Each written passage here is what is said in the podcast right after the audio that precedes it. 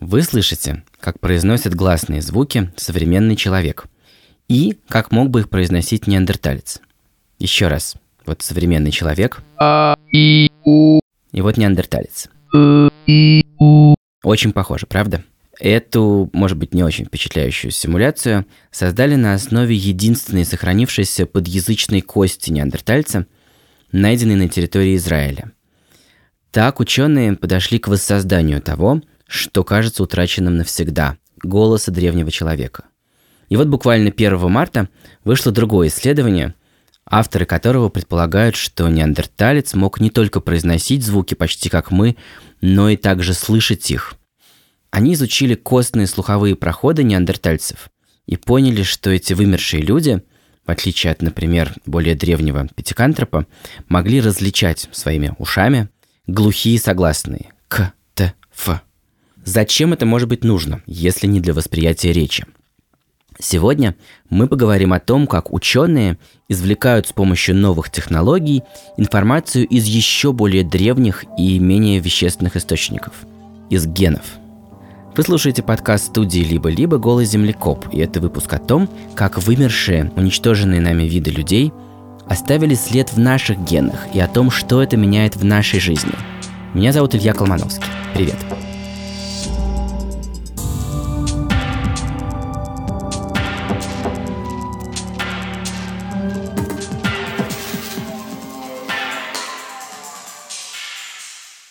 А еще у нас есть партнер – сервис онлайн-образования Яндекс Практикум.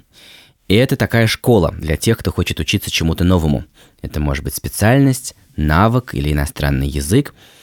А еще там есть, например, курсы критического и креативного мышления. Все, что мы любим.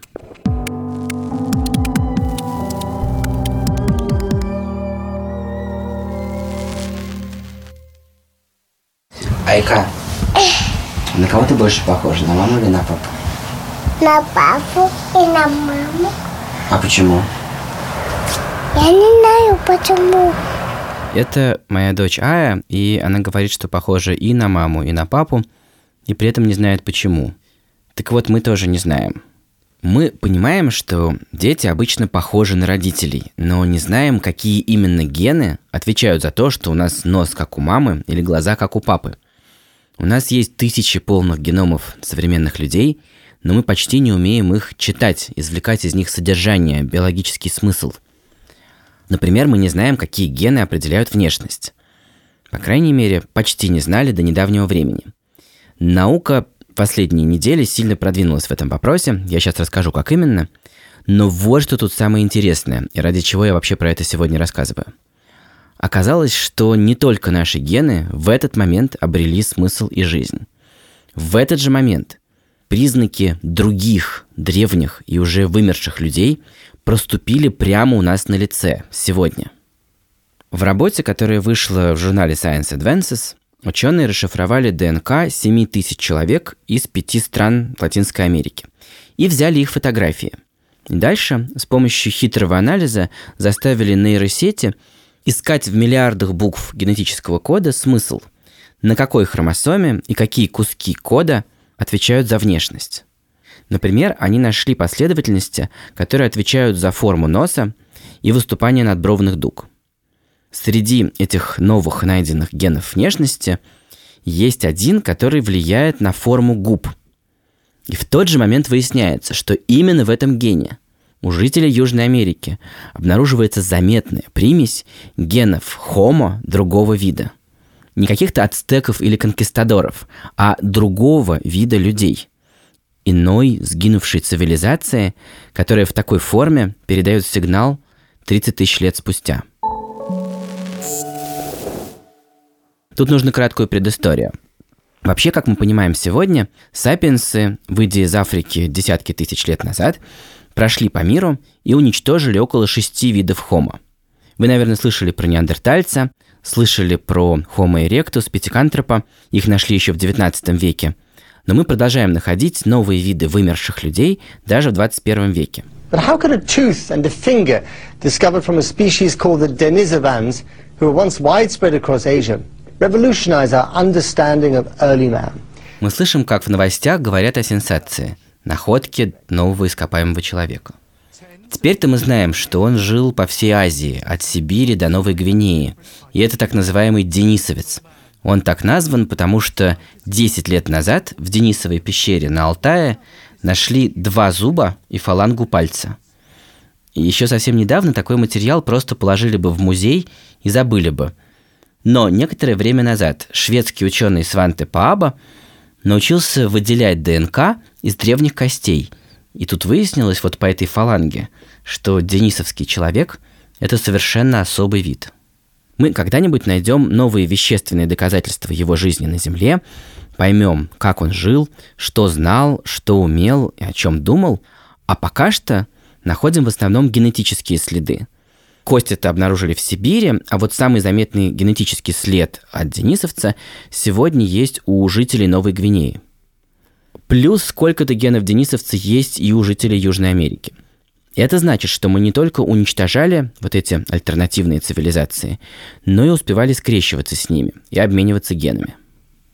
Это мы все знали. А вот чего мы не знали, так это того, что в нас изменили эти гены. Оказывается, мы все эти века смотрели на губы денисовца, а особенно везучие, может быть, целовали их. Благодаря новой работе мы поняли, что гены древних людей – это не абстрактный след, это не просто примесь, а конкретная черта живого человека. Древняя ДНК этих вот других людей может влиять не только на нашу внешность, но и на иммунитет. Например, защищать от болезней или наоборот ухудшать их течение – Самые известные из вымерших людей – это неандертальцы. Как оказалось, их гены влияют на то, насколько тяжело некоторые современные люди переносят ковид. So, my name is Svante Меня зовут Сванте Паабо. Я молекулярный генетик и работаю в Лейпциге, в Германии, в Институте эволюционной антропологии Общества Макса Планка. Первый гость этого выпуска – это тот самый открыватель денисовца и вообще основоположник науки о древней ДНК. Я был совершенно счастлив с ним поговорить.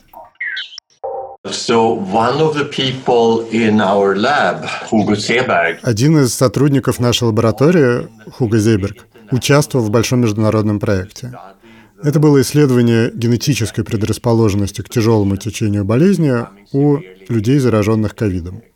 А так как у нас есть расшифровка неандертальского генома, и мы в целом очень заинтересованы в том, чтобы находить неандертальские варианты у современных людей.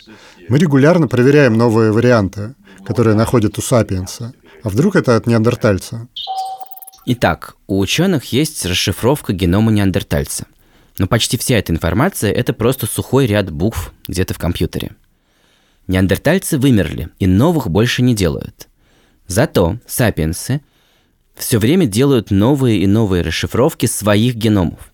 А еще, ведь это живые люди, и они попадают в разные истории, вроде пандемии. Лаборатория Пааба занимается вот чем. Следит, не мелькнет ли в геномах сапиенсов кусок генома, то есть какой-то вариант, доставшийся от незаконной прапрапрапрапрабабушки, от неандертальки – Дальше надо сначала понять, где находится этот кусок. Его адрес называется локус, ну, какой-то location, какое-то место на какой-то определенной хромосоме с таким-то номером.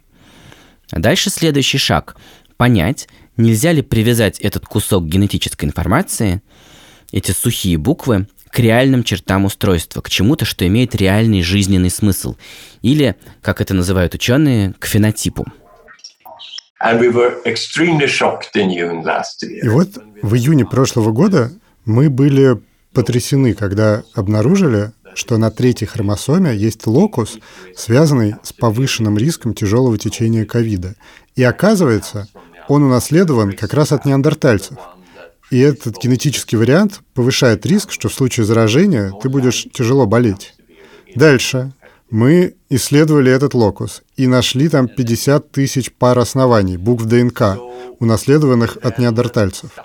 Он есть только у людей за пределами Африки, но распределение, кстати, очень любопытное. Например, около 16% людей являются носителями этого варианта в Европе и западной части России. В Южной Азии он очень распространен, в Бангладеш 65%, а вот в Китае и Японии этот вариант совсем отсутствует.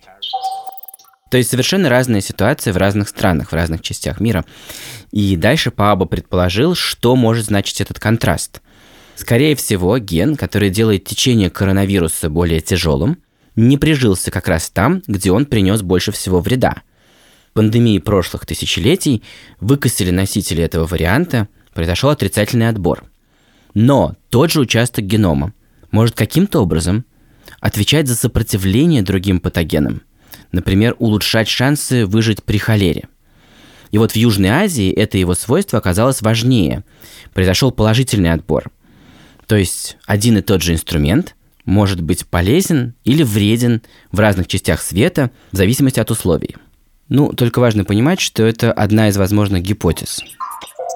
Самое удивительное, что даже среди генов неандертальцев есть не только те, что увеличивают риск тяжелого течения ковида, но и те, что наоборот защищают от него. Две недели назад вышло новое исследование лаборатории Пааба, из которого оказалось, что скрещиваться с неандертальцами было не только плохой, но и хорошей идеей. We have since, of course, found this other region on chromosome 12. Мы обнаружили, что неандертальский ген на 12-й хромосоме защищает от тяжелого течения ковида. К сожалению, этот эффект меньше. Если локус на третьей хромосоме повышает риск тяжелого течения и смерти примерно в два раза, то локус на 12 понижает примерно на 20%, так что эффект в 5 раз ниже. С этим полезным неандертальским вариантом вышло вообще очень интересно, потому что мы хорошо знаем и его историю, и то, как он работает. Дело в том, что он есть у всех млекопитающих, и, вероятно, был у нашего общего с неандертальцем предка. Неандертальцы просто унесли его с собой из Африки, когда уходили оттуда. Сапиенсы в Африке его утратили, а потом, выйдя из Африки, подцепили у неандертальцев. Подцепили те, кому повезло.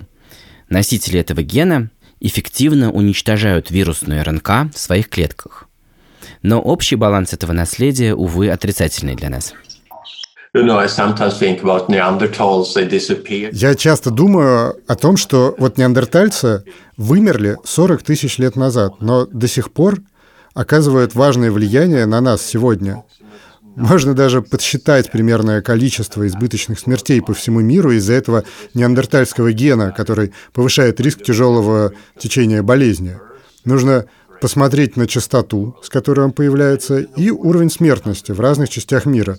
И получается что-то около 200 тысяч избыточных смертей. И это в своем роде месть неандертальцев. Итак, случилась пандемия, и нам довелось узнать что-то очень важное про нас самих и про наше неандертальское наследие. Какую еще пользу нам могут принести древние гены? Какими суперспособностями могли обладать вымершие хомо?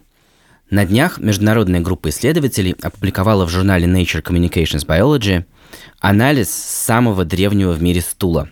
Это были сохранившиеся с неандертальской стоянки в испанской пещере Эл Салт – фрагменты содержимого кишечника возрастом 50 тысяч лет. Современные геномные методы позволили выяснить полный состав микрофлоры наших кузенов. И выяснилось, что у них там жило самое обширное разнообразие микроорганизмов. И это, безусловно, история про утраченный Эдем – в медицине много разговоров о том, э, как у современного человека на почве бедной диеты и антибиотиков беднеет микрофлора. И это очень серьезная беда. Этому приписывают множество следствий. Проблемы с иммунитетом, с обменом веществ, инфаркт, инсульт и диабет.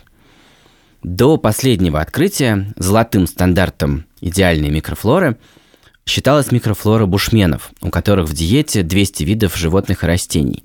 Но неандерталец дает им фору – еще раз, зачем нам понадобилось изучать этот вот древний стул? Эти новые знания можно использовать вот как. Раз от населения кишечника так сильно зависит наше здоровье, нам надо понять, какой набор микроорганизмов будет идеальным, будет э, самым здоровым.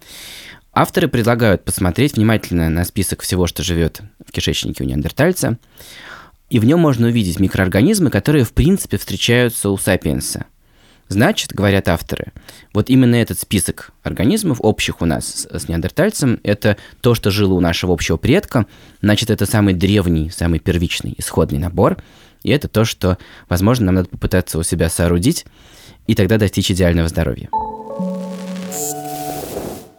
Затеять у современного человека в кишечнике вот такую супер древнюю флору похоже на машину времени, но это ничто по сравнению с тем, что умеет делать генная инженерия. На днях мы узнали, что ученые просто меняют ген сапиенса на неандертальский, и не где-то, а прямо в развивающемся мозге. So my name is Alison Watry. Меня зовут Алисон Муатри, и я нейроученый. И еще я занимаюсь генетикой и биологией стволовых клеток. Я профессор факультета медицины в Калифорнийском университете в Сан-Диего. Алисон Мотри – это еще один мой кумир уже несколько лет. Это человек, который выращивает органы.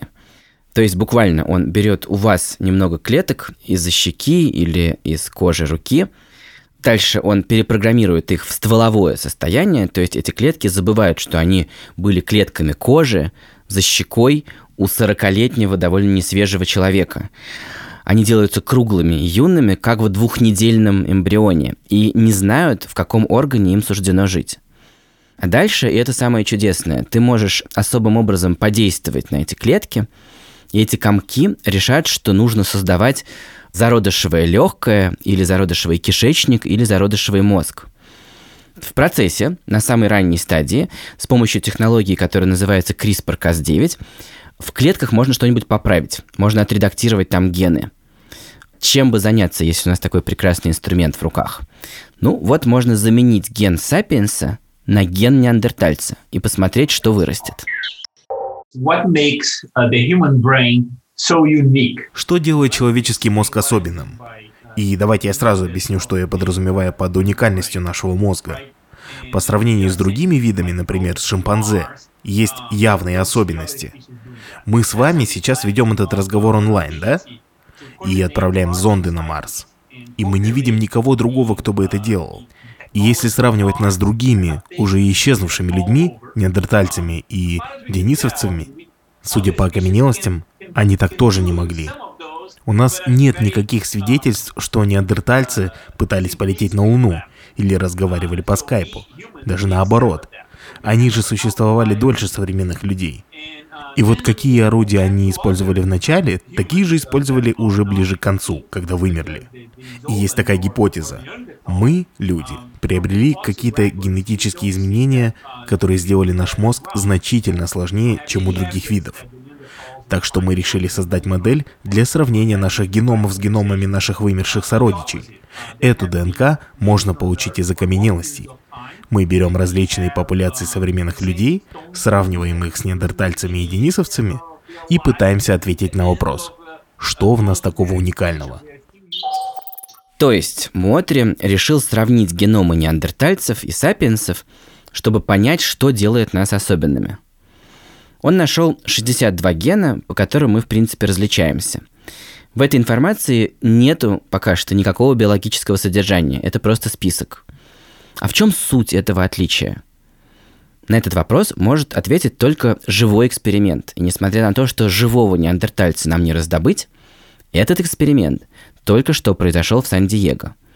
Мотри полистал список и выбрал тот ген, который было бы интереснее всего попробовать поменять у сапиенса. Ген называется NOVA1, и он включается обычно в развивающемся зачатке мозга на ранней стадии и что-то там лепит. У сапиенса и неандертальца этот ген отличается на одну букву ДНК. Но в результате белок, который кодируется этим геном, э, в пространстве складывается по-другому. Как это влияет на развитие мозга? Органоид – это такая модель, в которой можно увидеть реальные отличия неандертальца от сапиенса. Мы создали эти органоиды с архаичной неандертальской версией Нова-1. И, на мой взгляд, самым большим сюрпризом, таким моментом эврики, для нас стало наблюдение, что форма этих органоидов наглядно отличается от современной. Вообще-то, это можно даже увидеть в микроскоп. Они ведут себя по-другому. И вот это был первый знак, что мы движемся в верном направлении. И мы решили продолжить работу. Мы заметили две вещи. Во-первых, нейроны, несущие архаичную версию, начинают созревать намного быстрее, чем у современных людей. И во-вторых, со временем становится ясно, что сложность устройства сетей в древней версии намного ниже, чем у современных людей. То есть Муотри смотрит на органоид человеческого мозга размером с кунжутное зерно и знает, что один ген в нем неандертальский. И видит прямо в микроскоп глазами, что вот этот вот неандер мозг развивается быстрее, чем такой же, только с геном сапиенса. Um, вот это раннее созревание и низкий уровень сложности очень похожи на то, что мы наблюдаем в шимпанзе – Детеныш шимпанзе иногда умнее человеческого ребенка. Когда у шимпанзе рождается детеныш, маме даже и учить-то его особенно не надо. Он очень быстро становится независимым. Но у человеческого ребенка на то, чтобы стать независимым и научиться ориентироваться в мире, уходят годы. Это прямое отражение сложности устройства и зрелости их мозга. А наши данные говорят нам, что архаичная версия Нова-1 уменьшает время созревания, как у шимпанзе по сравнению с современным человеком. Я хочу сказать, что, наверное, в эволюции человека был такой момент, когда мы все приобрели эту мутацию. И, по всей видимости, это стало сильным преимуществом для нашего вида. Возможность воспитывать наших новорожденных детей более длительный период времени, до тех пор, пока их мозг не становился намного сложнее. А это становится другим видом преимущества. В природе может быть очень полезно иметь детей, уже рожденных очень умными. Ведь если вокруг вас много хищников, им нужно скорее стать независимыми. А для этого важно, чтобы их мозг поскорее созрел. Но в какой-то момент все было наоборот. Лучше дольше позаботиться об этих малышах, зато потом они нам больше пригодятся. И это так сильно проявлялось, что теперь у нас у всех есть этот вариант. И ни у кого из нас нет архаичной версии. Значит, архаичный генетический вариант вымер. Его больше не существует. Мы приобрели генетический вариант, который нас сильно усложняет. Это делает наш мозг намного сложнее, чем у наших предков, или даже наших ближайших вымерших родственников. То есть наше исследование показывает, что человеческий мозг действительно отличается от всего, что когда-либо существовало. И это все головокружительно. А что нам дает понимание этой сложности?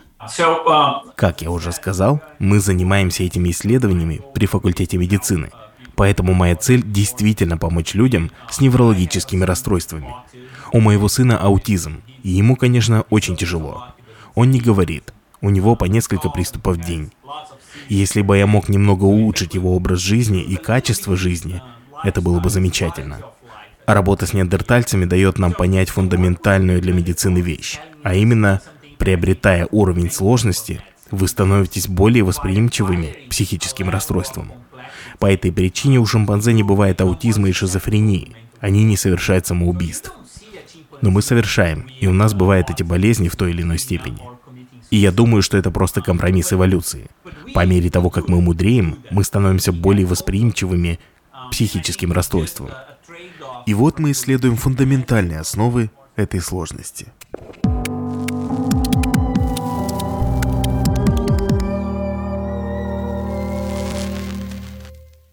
Я знаю людей, которых эти вот органоиды всерьез пугают. Дело в том, что уровень активности в них примерно такой же, как в недоношенном плоде.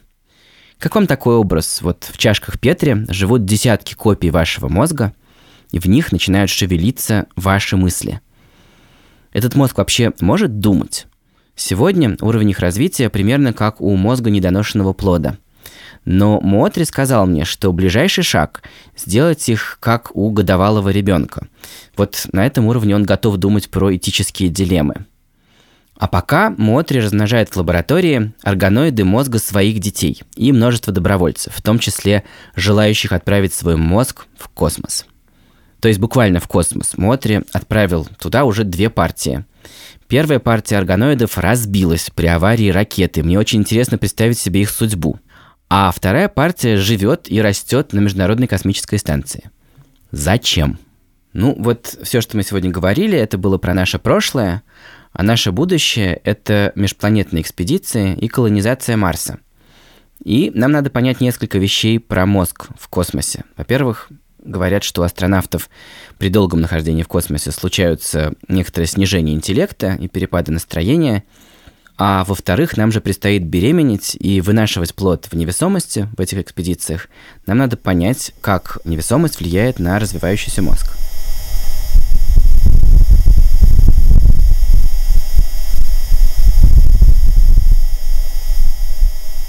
Это звуки, которые на днях записал самый новый марсианский зонд Perseverance. Perseverance — это первая вообще экспедиция на Марс, которая прицельно посвящена поиску следов жизни. И вот, слушая эти звуки, я думаю вот о чем. Мы ищем во Вселенной следы разумной жизни, но вообще-то мы как минимум шесть раз встретили эту разумную жизнь у себя дома, на планете Земля — и хотя мы шесть раз ее уничтожили, она остается прямо сейчас с нами. Она влияет на нашу внешность, она влияет на наше здоровье, предопределяет нашу судьбу при борьбе с новым вирусом. Мы пытаемся сделать из нее лекарство или вырастить ее в пробирке. Но вообще получается, что вот эта самая иная разумная жизнь, она прямо здесь. Это был подкаст студии «Либо-либо. Голый землекоп». Над выпуском работали редактор Андрей Борзенко и Настя Якубовская, продюсер Катя Зорич, звукорежиссер Паша Цуриков, композитор Кира Вайнштейн. Меня зовут Илья Колмановский. Пока.